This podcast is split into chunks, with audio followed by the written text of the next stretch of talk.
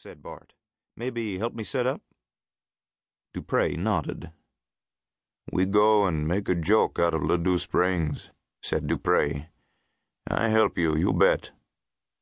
Thing that I don't get, said Bart, is that there isn't anything else around here. Nothing. No big airport, no town bigger than Cooper. Eastern Montana, a whole lot of nothing. No restaurants, no ski hill, no golf course. Yeah, said Du Pre. Maybe we build a golf course out back here. You aren't getting it, said Bart. He sighed. He put his glass of tea down. Golf course, said Du Pre. There isn't any reason for them to be building this resort here, said Bart. None of it makes any sense. So I want to know why they are building it anyway. I meet you the bar, said Du Pre. I maybe have a drink. We talk about your golf course here. Boot heels on the deck outside. Booger Tom. The old cowboy opened the door and he stepped in, shivering. He was wearing a Hudson's Bay Company blanket coat that had once been cream with black stripes. The coat was patched and no longer cream colored, a dark and rubbled gray with black stripes. Damn wind, said Booger Tom. Du Pre shrugged. Next he will say only a stupid son of a bitch will live here, Montana.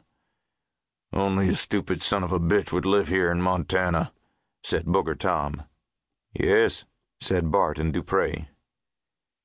Booger Tom stomped over to the table and he looked down at the map. Ladue Springs, said Tom. Heard there was some nip company gonna dig it up and make trout ponds. I'm gonna dig it up, said Bart, for the nip company. We could put a golf course out back here, said Booger Tom. Have the caddies all dressed like sheep herders, you know, a little class. We were going to the bar, said Bart. So was I, said Booger Tom. I hate to drink alone. Bart and Du Pre and Tom went out and they got into Bart's rover. Du Pre's old police cruiser was in Toussaint getting some belts changed and new tires put on. A golf course, said Booger Tom. We could have a bunch of cutting horses, too. Christ, said Bart. He drove down the road that wound along the bench toward Toussaint. A bald eagle sat on a deer carcass, so stuffed with meat it couldn't fly. It flapped its wings and tried to take off. Downright noble, said Booger Tom. I like a country has that for the national bird. The eagle ran a few feet, flapping its wings, and it fell on its face. Makes you proud to be an American, said Bart. Really does. Golf course, said Booger Tom. Jesus. A coyote ran up out of a draw. Bart slammed on the brakes and Du Pre jumped out, grabbing the rifle clipped to the back of the front seat. He swung the gun up to his shoulder and aimed and fired, and the coyote leaped up and fell. It flopped a minute, and then it lay still.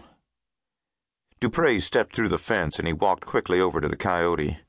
He stood looking at it a moment, and then he poked the open yellow eye with the end of the gun barrel. Good shot, said Bart. Du Pre felt the coyote's belly. She just have pups, he said. They die too. Du Pre dragged the carcass up toward the road. The under fur was already slipping and the pelt was worthless. Shoot you two weeks ago, I keep your hide. Bart helped Du Pre hang the coyote on the fence. This do any good? said Bart. Du Pre shrugged. He'd been hanging coyotes on fences all his life. They got back in the rover. God damn, said Booger Tom, squinting off across the road.